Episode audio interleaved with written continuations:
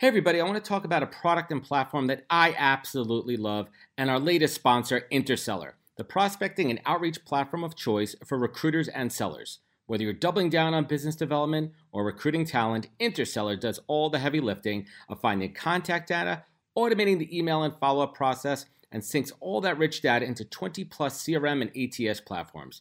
Reach out now and get going on a two week free trial and let them know you heard about it from Adam on the podcast today check out the link on the website. Appreciate it. Welcome to the podcast, where we introduce you to incredible humans who share their journeys with the mission to inspire you to harness your own inner tenacity to drive your life and career forward. And now, your host, Adam Posner. Hey, everybody, welcome back to the podcast where I bring you the best and the brightest from the world of business, marketing, and entrepreneurship to help you harness your inner tenacity and drive your career forward. My guest today, Ashish Toshniwal, CEO and co founder of Y Media Labs. And for today, we're going to call it YML. YML is an award winning digital product and design agency that was founded in 2009, just as Apple was opening up the App Store. And at the time, Ashish and his co founder saw an opportunity to create a future forward company that help brands win in a digital world. YML has worked with over 30 Fortune 500 clients, including Apple, Home Depot, a little company called Meta, and State Farm. And prior to starting YML, Ashish started out at Dell and eBay, where he worked as an engineer and a manager. And his focus on bringing Silicon Valley to the world began here, and he's been working with cutting edge brands and companies ever since. He's also an accomplished investor, with some of his key investments including People AI, Latch, Robinhood, Acorns, and more. So let's get under the hood and scope out the why behind Y Media Labs. Let's do it. Ashish, welcome to the podcast. Thank you, Adam. Thank you so much for joining me today. We had a, a, very lively conversation about kids and COVID and this crazy world that we're living in, but we're going to save all that for another conversation. So, um, you have a pretty fascinating story. So let's hit the rewind button, and I would love to talk about your journey, you know, from growing up uh, as a boy in India to migrating to the states and and coming to university here. What was that journey like? Did you always like from a little kid, you know, always said you wanted to come to the states, or you know, when you were growing up, did you have plans to stay in India your whole life?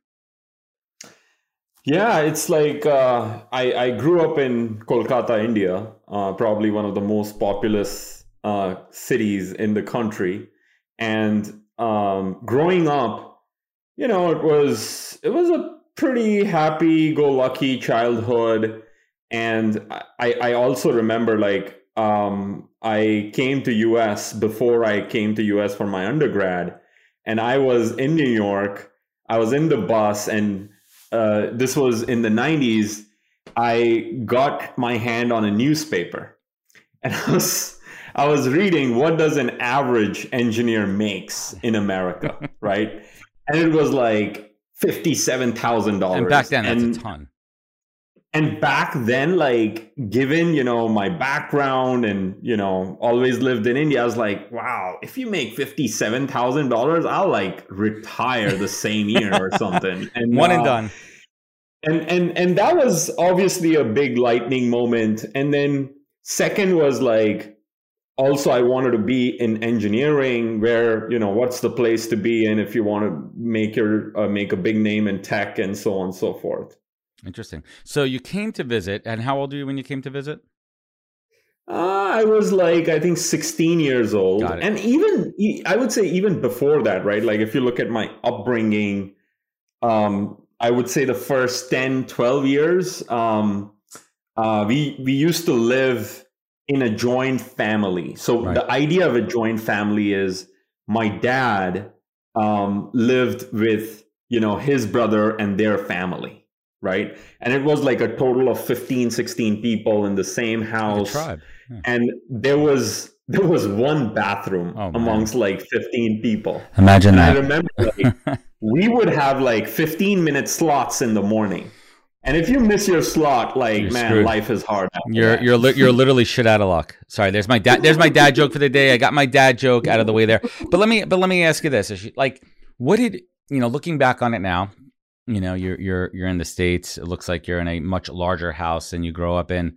Um, what what did that teach you? Right, like living with 15 people deep in your family under one roof. How'd that prepare you for See, now? one of the things, like when I look back, obviously it sounds crazy, um, but when I was in the moment, I was not like, man, my life is miserable. No. I was actually enjoying it, and um, and you know, it was a lot about like. Uh, the, the the positive side was having fun, you know, with my cousins, and it was a big You're family, and like I was never bored, and you know, constantly entertained, and like that's what you know i guess the focus was back then and and it was i think the key thing when i look back was even in that situation i never felt like my upbringing was miserable or anything Yeah, I mean, it wasn't you because you didn't. You also didn't know any better, and you were happy. You were you were happy. It wasn't like you were miserable. You were in a good situation there. So let's talk about it, right? Like, and, and I'm a recruiter by trade, so I work with a lot. Well, in the past, I've worked with a lot of, um, you know, people coming from overseas with visas and everything. But hit the rewind button, and and obviously transferring over to the states is incredibly difficult in different levels and different um, you know roadblocks. But talk to us a little bit about that experience. Was it an easy one for you? And and you came over to come to purdue correct? So a Yes. student visa. How was that process yeah i mean that process was actually pretty challenging where um, you know if you come to us for your undergrad especially if you come from india the the fees number one you don't get any financial aid and um, the scholarships are very minimal especially in the undergraduate uh, space and um, i remember like for me coming to us was it was a stroke of luck more than anything else How so? You know because like my dad and and the whole family they were not sure. There was like a period a window of two weeks where you know one day i was like i was going and the other day i wasn't going. Hmm. obviously you know i wanted to go but you know it was not just my decision. Why Um, what what was the hesitation from your parents? I mean didn't they want to see you flourish and grow and and and you know expand past your boundaries your geographical I think boundaries? were, yeah, there, there were two hesitation. Number one, it was a lot of money. Um, you know, it was for four years, Mm. and then when you compare that with like Indian education, it's like you know a zero to one hundred kind of comparison, right? And the second was like they were not sure if I am ready yet. You know, they were like, why don't you go for your masters? Maybe this. My mom was definitely a lot more certain than others, but you know that was the talk and you wanted to just jump right in. So so so you've already Oh. so you already been to the states. You fly in. I assume you flew into probably JFK, and then you took another flight over Chicago. Chicago. But you've been you know you've been to yeah because you're right over there, and you're in the states. What was the first real culture shock? Going to university, right? I mean, listen, I, I should have asked this like coming to New York when you were 16, right? And you're on a New York City transit bus. But what was that first cultural shock, you know, coming to university in the States with, um, you know, it's a different country, different folks around you? I think the biggest culture shock was um, I never was in this environment. Like I have ne- I never saw snow before in my life. We take that for granted. and I landed at Purdue, and uh, the first semester was so rough for me. Um, like I took on like unnecessary, too much uh, course load, and then getting accu- accustomed with the culture. Um, and before coming to America, I never cooked in my life, and you know, getting used to all of it, um, it was very challenging. In fact, like I remember, like after Thanksgiving, it was so cold in Purdue. That was the first time I experienced what like negative it's terrible. 22 degrees with the wind chill. Chicago's and I was Arctic. like, there's no way I can stay here for the next four years. Why didn't I choose a Southern school or California school? Right? It's funny. I went. I went to school up in Buffalo, and I'm from New York, so I'm used to cold weather in the seasons. But until you're in that belt with the Great Lakes, because we were on one of the Great Lakes up there, you have no idea what what that whiteout conditions are and what real cold is like, and it goes through your bones, right? And especially a kid growing up in a warmer climate, right? Your bones weren't used to that. Yep. What was the uh? wind chill is crushing, man. What was your first? What what was your favorite U.S. you know American meal? Like you're like, oh my god! I mean, God, what my I was missing this my entire life. You know, I loved pancakes and waffles. It's like I had that for the first month or so. I had that for my uh, breakfast. I had that for my dinner, you know, and then of, of course after like few days I got sick of it. but it was amazing. I mean, I, I have a very big sweet tooth. Uh, all right, so so let's get into it. So so you graduate Purdue, and what was the first stop? Was that Dell? Yes, Had, Dell was my first job it, right out. Was it was it your target? How did you land there? So you know, I was uh, I was actually wanted to move to Silicon Valley right right out of college. I couldn't get in. Well, you wanted to warm um, up also. I mean, it's not much warmer, but and you heard the pan the pancakes on the West Coast are significantly better. Those West Coast pancakes. that, that that that is so true actually like um i loved my time in austin in fact austin is the perfect Austin's city awesome when you want to transition from college to real life. It has a little bit of a and, college feel to it in a lot of ways, right? Go down to South yep. Congress, right? I mean, they got some good stuff going on over there. That's right, Sixth Street, and uh, you know all the fun. So, uh, I got my first job as an engineer in Dell Computers. I was in the storage and servers department, writing pre-cloud. You know, huh? Pre-cloud. Yes, this was pre-cloud. Yes, and uh, you know, working on firmware and working on uh, a lot of like application, uh, server application stuff. Interesting. Right. So then Dell, Dell, what was what was like a key learning, you know, at Dell? You know, your first real job in the real world, big giant company, you know, one of the big boys, Dell. What was something maybe you had a preconception of, a preconceived notion of that that got proven wrong in the workplace? Something that you learned the hard way? Yeah, I think one of the thing for me was that I wanted to, you know, progress fast. And I remember like um I was working on a product which was kind of end of life. So, you know, th- this was Not never talked exciting. about in any all hands and it was nobody kind of like ever cared about this. And I was like, man, I'm kind of working on the wrong stuff here. So I wanted to get on the product which was cutting edge. Of course. And you know how right. can i and and i and i didn't have any problem like putting in 70 80 hours. In fact i was itching to do that if i could see like you know i'm making a difference. of course. Interesting. Um what was the move over to ebay like? Was that were you poached by them? Were you, were you looking to go over there because you weren't getting something at dell? You weren't working on those high profile cutting edge projects? Yeah so my number one objective when I was working at Dell was how can I how, how can I move to the Silicon Valley? I remember like talking about uh, learning about YouTube in 2005 mm-hmm. was probably like the biggest acquisition ever back oh, then, oh, yeah. right? Like 1.6 billion by Google. Yeah. Like everyone. Now, now they like, spend wow. now they spend that on a on a on an app that's two months old. It's crazy. it's insane, man. And uh, I was like, I used to listen to Reid Hoffman. I used to listen to, you know, all these entrepreneurs uh, of how did they make it, how did they start, all that stuff. And I was like, I don't care what job I get, but I have to be in Silicon Valley yeah. because that's how I can enhance my chance of starting a company someday. You know, it's really interesting. Let's let, us let us kind of ruminate on that for a little bit. The idea of being where the action is, right? Of being where it is, and and that was I, I still think it rings true now, but you know what we learned in the pandemic in the last years is like you could kind of be and work anywhere. Do you still kind of have that same thought? Because I still believe that hey, listen, the pandemic came, but you need to be where you are. For example, if you really want to be deep in the crypto Web three space, Miami's the spot right now. You know what I'm saying? Like to physically be there. Um, what are your thoughts on that? Out of curiosity. Yeah, you know, uh, I remember um, I was, um, you know, I was in an event like last year. Someone asked me, "Hey, how do you enhance luck?"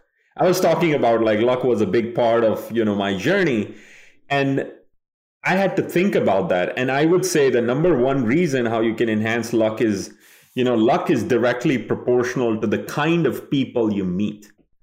And you know, when you talk about coming to Silicon Valley, you're you are enhancing your chance of serendipity like yes. running into people who can change you know the course of your life. And that's what happened with me you know early on. And and and that's what happens. Like if you want to make a mark in in a certain category then you have to surround yourself people who are like really good you know in that subject. That's such a good point too. And i don't want i don't want people to lose track of this as we're kind of heading down this path of work from anywhere be anywhere. If you're passionate, if you're passionate about something professionally and personally, put yourself where the action is. Surround that's great advice actually. Like be where the action is, be where those people are.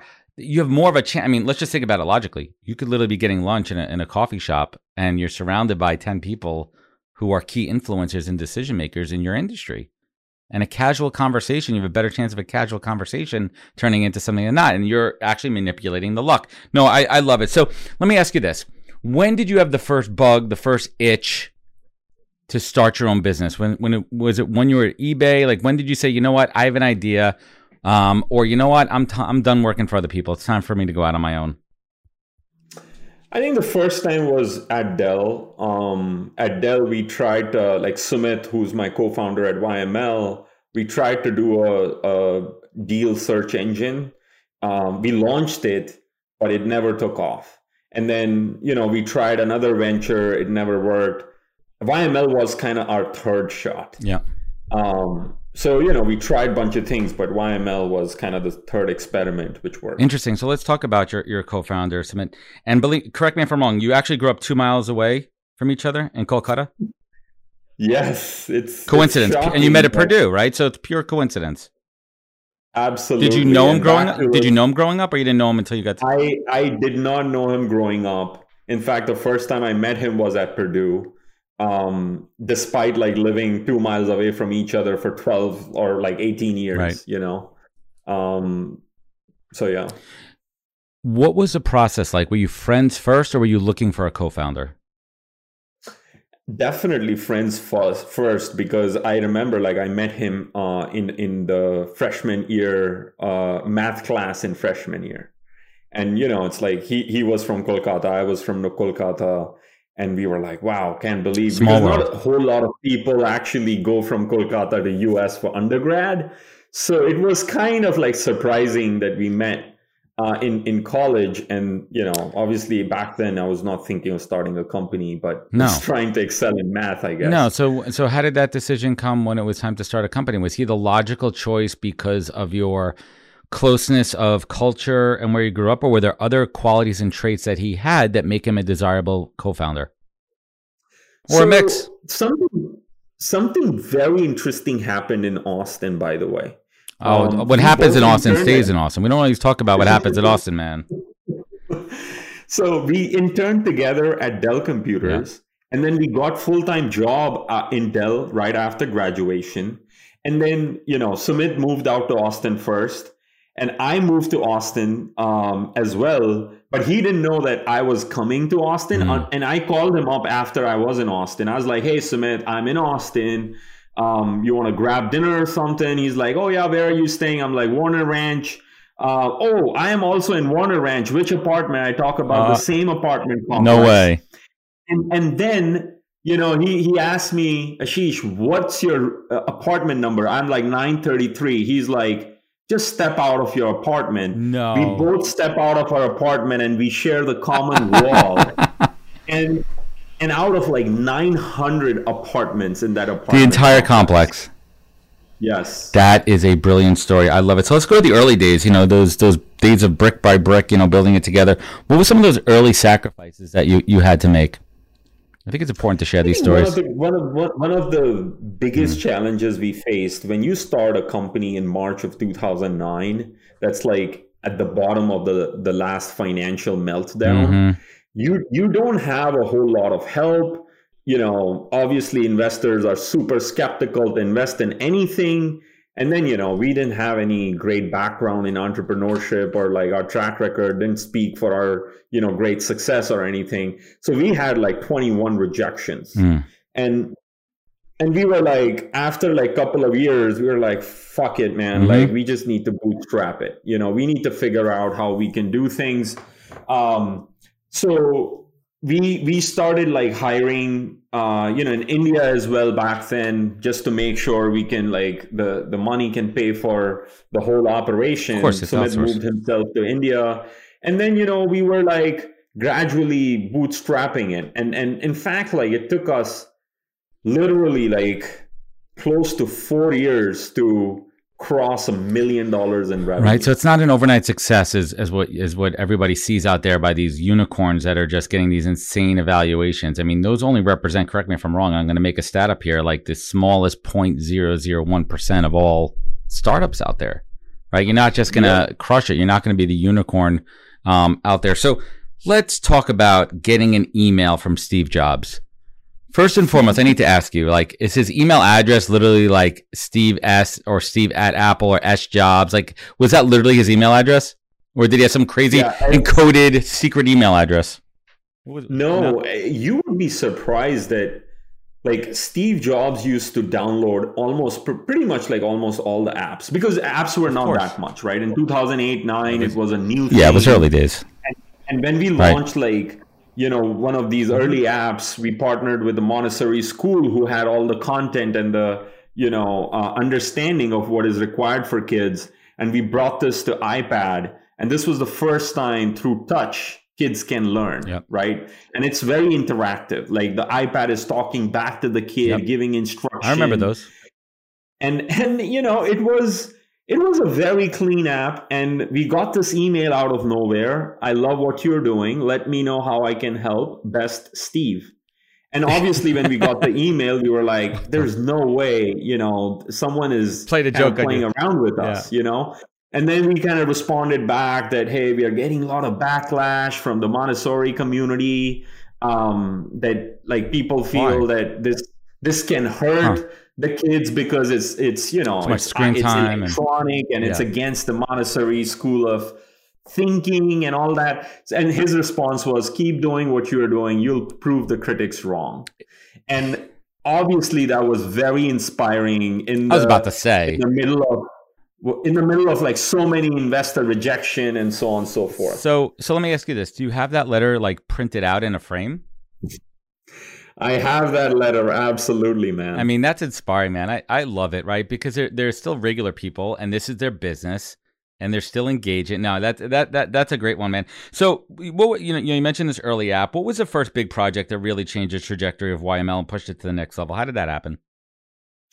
See, I would say that um, very early on, uh, the first business which we got was uh, from Safeway. Mm-hmm. And I don't know if you have you been to Safeway. I live in New York. We don't really have a Safeway. Okay, so probably you've not. I'm familiar with Safeway, it. Yeah, I know what it is. But for those, yeah, for those, like, grocery, right? For those not familiar, it's a giant grocery chain, right? Yeah, it's a especially on the West Coast, right?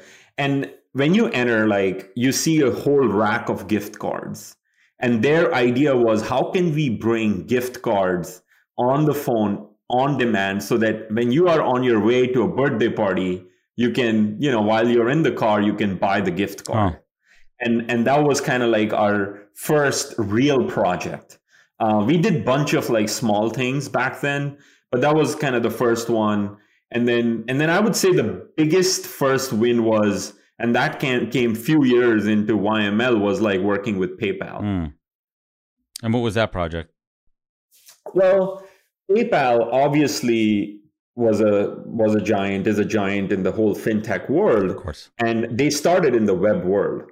And the the, the trajectory of iPhone uh, progress was so fast that you know Facebook came out like, oh, Facebook is no longer a web company; it's a mobile mm-hmm. first company. And PayPal was like, okay, you know, we need to do the same, and we we need to um, uh, make sure that our mobile roadmap is very strong, app is very strong. And because uh, iPhone technology and design was so unique, right? Like in that early days, very few people actually knew, you know, how to build an app on iPhone and and what does an iPhone app design look like. Yeah, it was like. uncharted waters. It was, it was, brand new. Exactly. It's like now in the so, metaverse. Yep. Mm-hmm. Yep. And and hence we um that was kind of our big project like launching that you know big first uh, paypal app. I love it. Hey everybody. First i'd like to thank you all for spending time with me and my guest on the podcast. This show is my canvas to showcase amazing people from the world of recruiting entrepreneurship and leadership and unpack their career journeys for everyone to learn from but this show is also a business generator for me, as well as creating thought leadership and endless amazing content. And I've taken what I've learned in the past three years and over 200 recorded and 100 live shows and distilled it down into a digital playbook that I call the Poz Course. Now you could learn how I build, manage, and produce the podcast and use it to drive real business development and relationships. Today, I'm sharing all of my secrets behind the podcast, and you can get it all at thepozcourse.com. This course is for anyone, whether you're starting out or an advanced podcaster using it for B2B and B2C. It's filled with all of my insights, learnings, tips, tricks, and templates. So get it now at thepozcourse.com and learn all my secrets. Thanks. So, quick side question here, and I and I, I wanted to get to this later on, but what is like you know your your kind of hot take on you know the the web 3 blockchain crypto nft space. Is this a fad or is this the next generation? I mean is this where we were in 1999 when people were saying the internet was a fad? Is this like hey get on with the program. The world is changing. Just take a look at what the kids are playing and stop being the old man at the room saying why the hell are you spending 3 million dollars on a jpeg of an ape? See, here's the thing, Adam. This is obviously highly controversial, and here's my take on it. It is absolutely early days for it. But at the same time, you know, I never predicted that uh, kids would be spending close to not just kids, but people would be spending close to forty billion dollars today on virtual goods. Yes, I have personally spent zero dollars, you know, on virtual. What about goods. your kids? Your kids aren't playing Roblox or any of the other things. And and here's the thing: my eight-year-old if he had disposable income, he would like spend all his money on like virtual goods. Like he plays this game Brawl Stars yep. and and you know in three months if I like buy him that four ninety nine dollar special sword, he is so thrilled. A pig and shit. And I can see and I can see like this is the future, right? Today it's happening. Now, if you fast forward 20 years from now, 10 years from now, right? Especially when your online presence surpasses your physical world presence in the meta world. Today, you know, it's like what we wear and like the shoes we wear or the shirt we wear, the, you know, glasses we have, it is a slight part of our identity. You know, we are definitely making a statement with that. But in the online world, it would be, you know, the the the online identity we have and the stuff we own, right? Like if we have this special hat or special sword or something environment friendly, that shows what we stand for. Because in that world, you know, we are not like necessarily looking at your shirt or shoes or your glasses. So in that case, you know, it can be, I can see like th- this can be a pretty big thing when you know nft um can be a part of like uh people's identity. Yeah that's a that's a tremendous take there. So let's talk about the current state of your company. How many full-time employees do you have may i ask? Yeah we are close to 550 wow. people. Wow so this is this is a sizable organization. And correct me if i'm wrong too you know you started to think about de&i pretty early on being a, a minority founder and having faced you know a lot of discrimination regarding certain opportunities in your life what is your position in, within your current company? When you launched your company what was what was that mission to say you know what?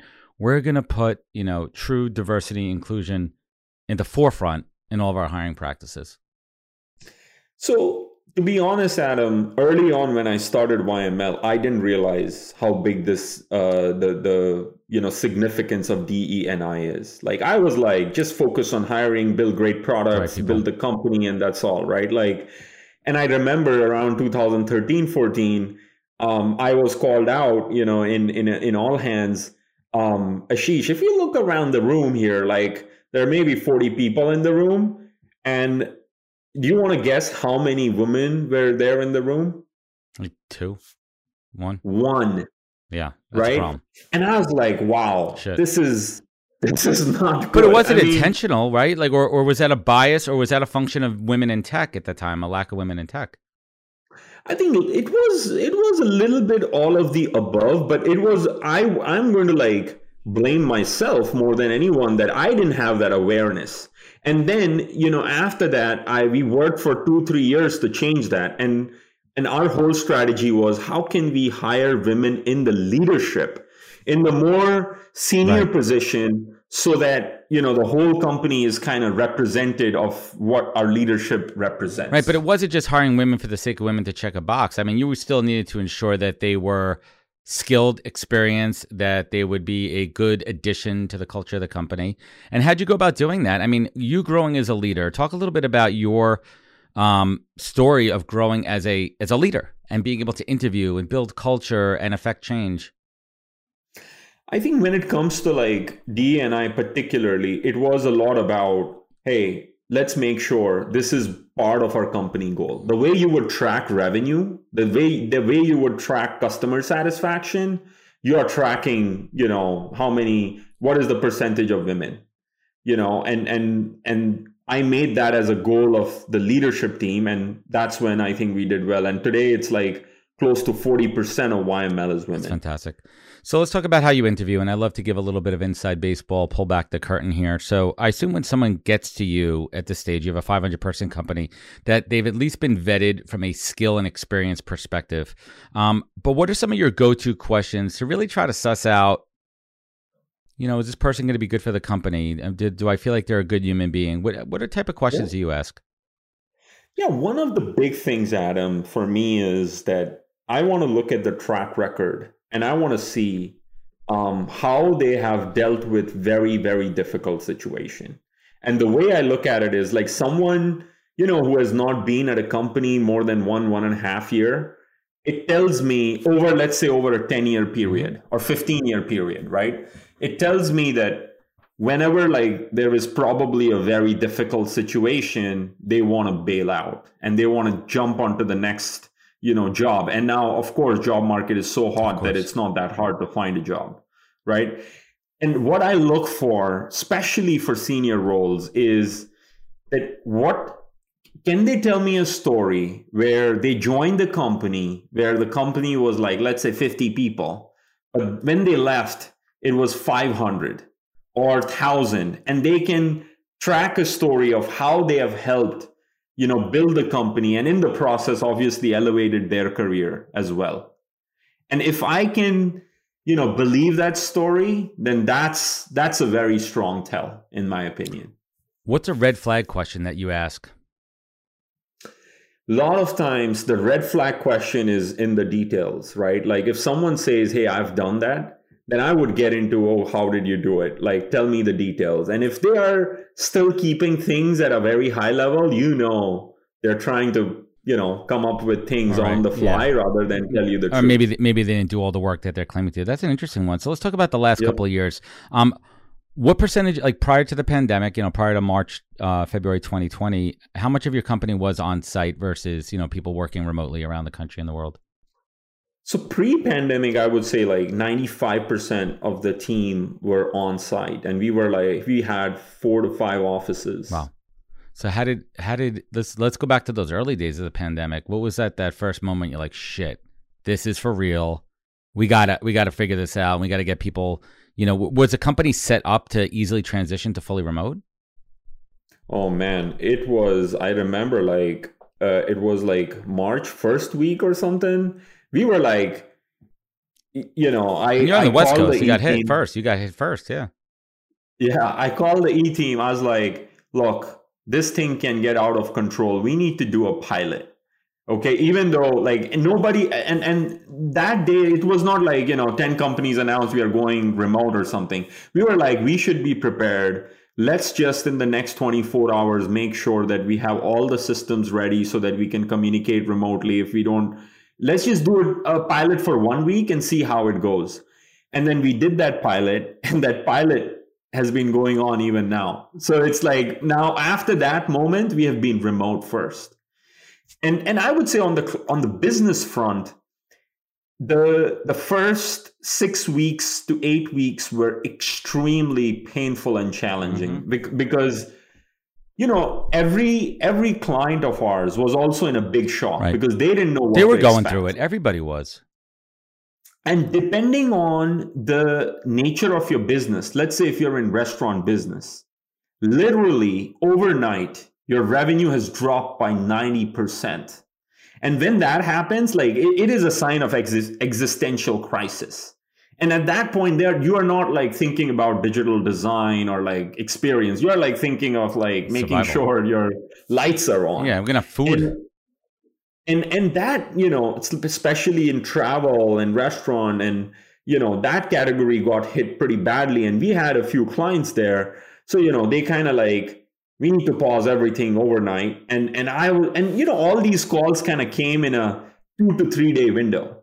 And I was kind of projecting that that if this continues like in the next two weeks, we may not have like any business. You know, this scary. is what this is happened. reality. It was it was literally out of a movie, right? It was literally out of like one of those crazy Matthew McConaughey movies. Matthew McConaughey is going to come save the world. It's a virus. It was like that. so how did it was how did how did you keep how did you keep the the the the the company together? How did you keep the sense of culture and mission and purpose remotely, right? Like when we go from we take it for granted, right? We take it from like we see each other walking down the hallway. We're able to pull somebody into a quick meeting, pull them into a hallway and have a conversation with them. That's part of the culture. How did you keep that vibe alive to really keep YML? Like, how, how'd you keep it going? I think there was also a big panic amongst the team. What's going to happen to them? Like, Mhm. obviously, people were scared of, and also, you know, the first six months, I think there were a lot of news of layoffs and this and that. So, um, people were scared of like what's going to happen to their job. We called an all hands probably two weeks into the pandemic. I uh, communicated like what is happening, the clients who paused. Mhm. Uh, I also communicated this is a rough time. And, you know, at the same time, I also communicated that, look, we are not like laying off anyone right now. The next eight weeks, we are going to just, you know, get closer to the client, make sure we can help them because in pandemic, fortunately, the kind of business we offer helps in social Of you know, distancing. Yeah. you know you can order things online on your phone you know you can experience whatever you have to experience through you know digital means which is what was needed in pandemic. And what we saw after 8 weeks clients literally double down on all their you know digital initiatives Oh, I know it. I recruited in the digital marketing space. I saw it. My business flourished during the second half of the of the major part of the pandemic.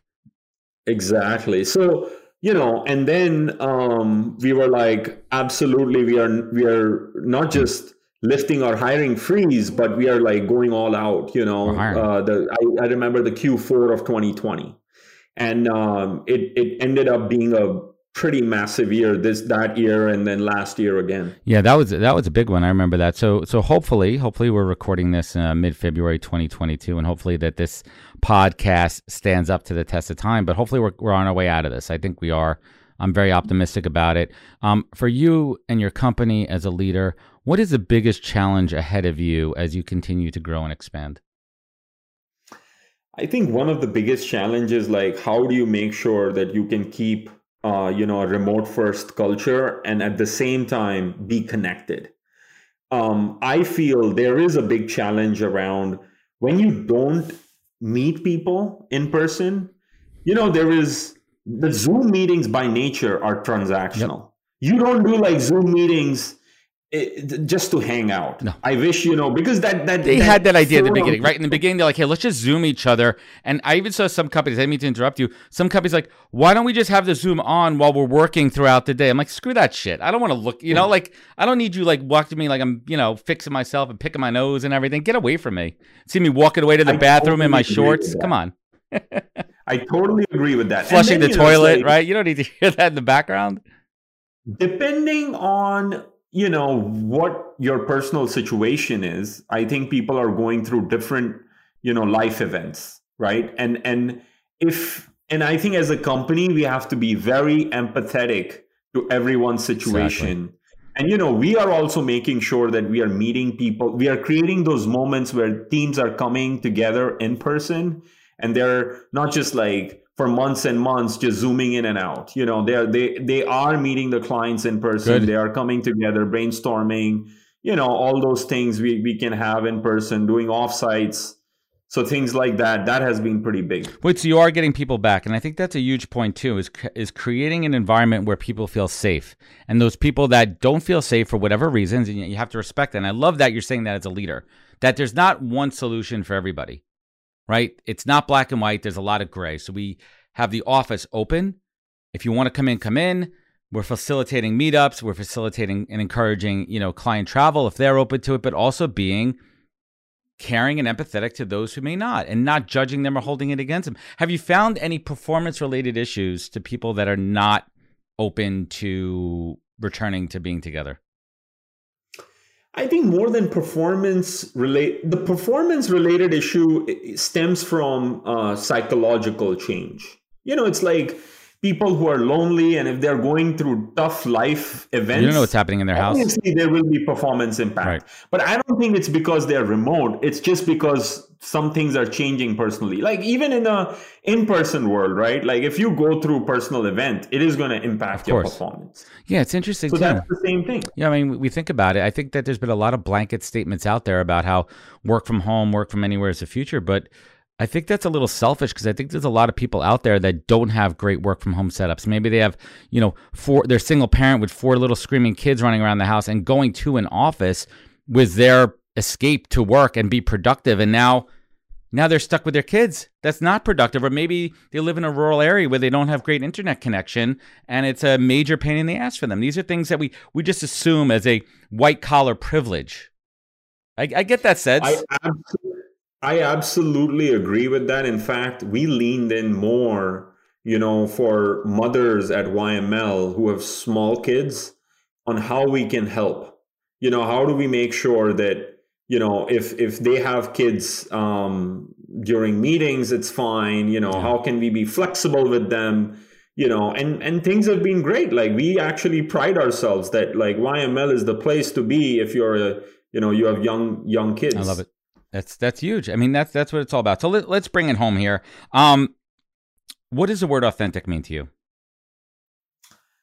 Well, uh, authentic means that's a great question. Is when you think something and that's what you say, and then that's what you do. And if you can align all the three, that's authentic. Mean what you say and say what you mean. And I love that. That's a good one.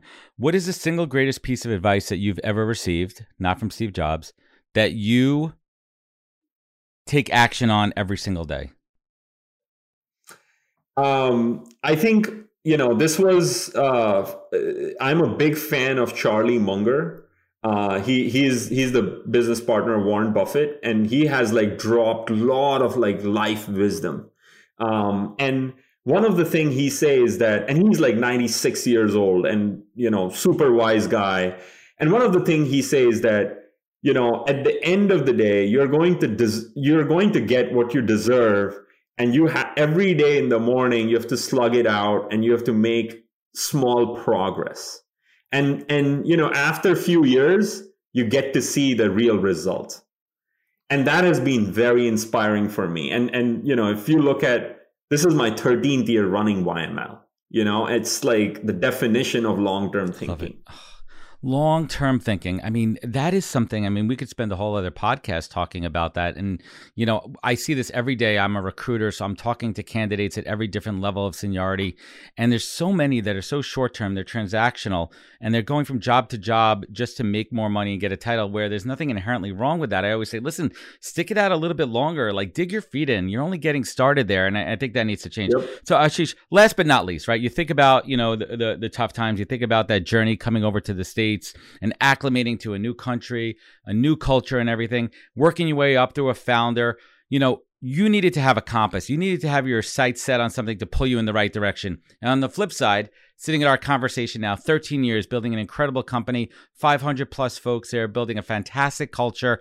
What keeps you in focus? What is your guiding light? What is your compass? Ashish, what is your North Star in life? I would say today, you know, it's a lot about how can I build a legacy? And you know, when you think of that, you're thinking beyond yourself. You're thinking, you know, way out in the future, which means how can you take some bets where the chance of success is probably less than 5%, but you're still going for it because if you're successful, you know, that can be world changing.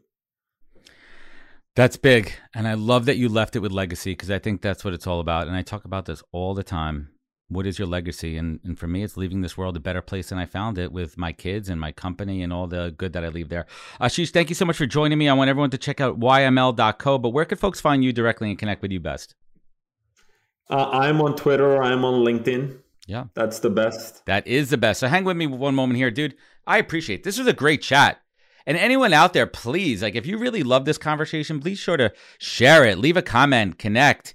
It goes a long way. And hey, guess what? If you have any questions, email me, Adam at nhptalentgroup.com. I want to open up the channels there. Feel free to reach out to me. I could connect you directly. Remember, find out more everything podcast related at thepozcast.com. Follow us on other social media channels. Remember, take care of each other, look out for one another, and catch us next week for another great episode of the podcast. Take care, everybody. Wisdom is forever, but for us, it's time to go. Thank you for joining us. Luckily, we'll be back with our next episode soon, jam packed with more incredible humans. Thank you for listening, subscribing, and sharing. To join the conversation, search the Pozcast on LinkedIn. And to catch up on past episodes and more info, please visit www.thepozcast.com.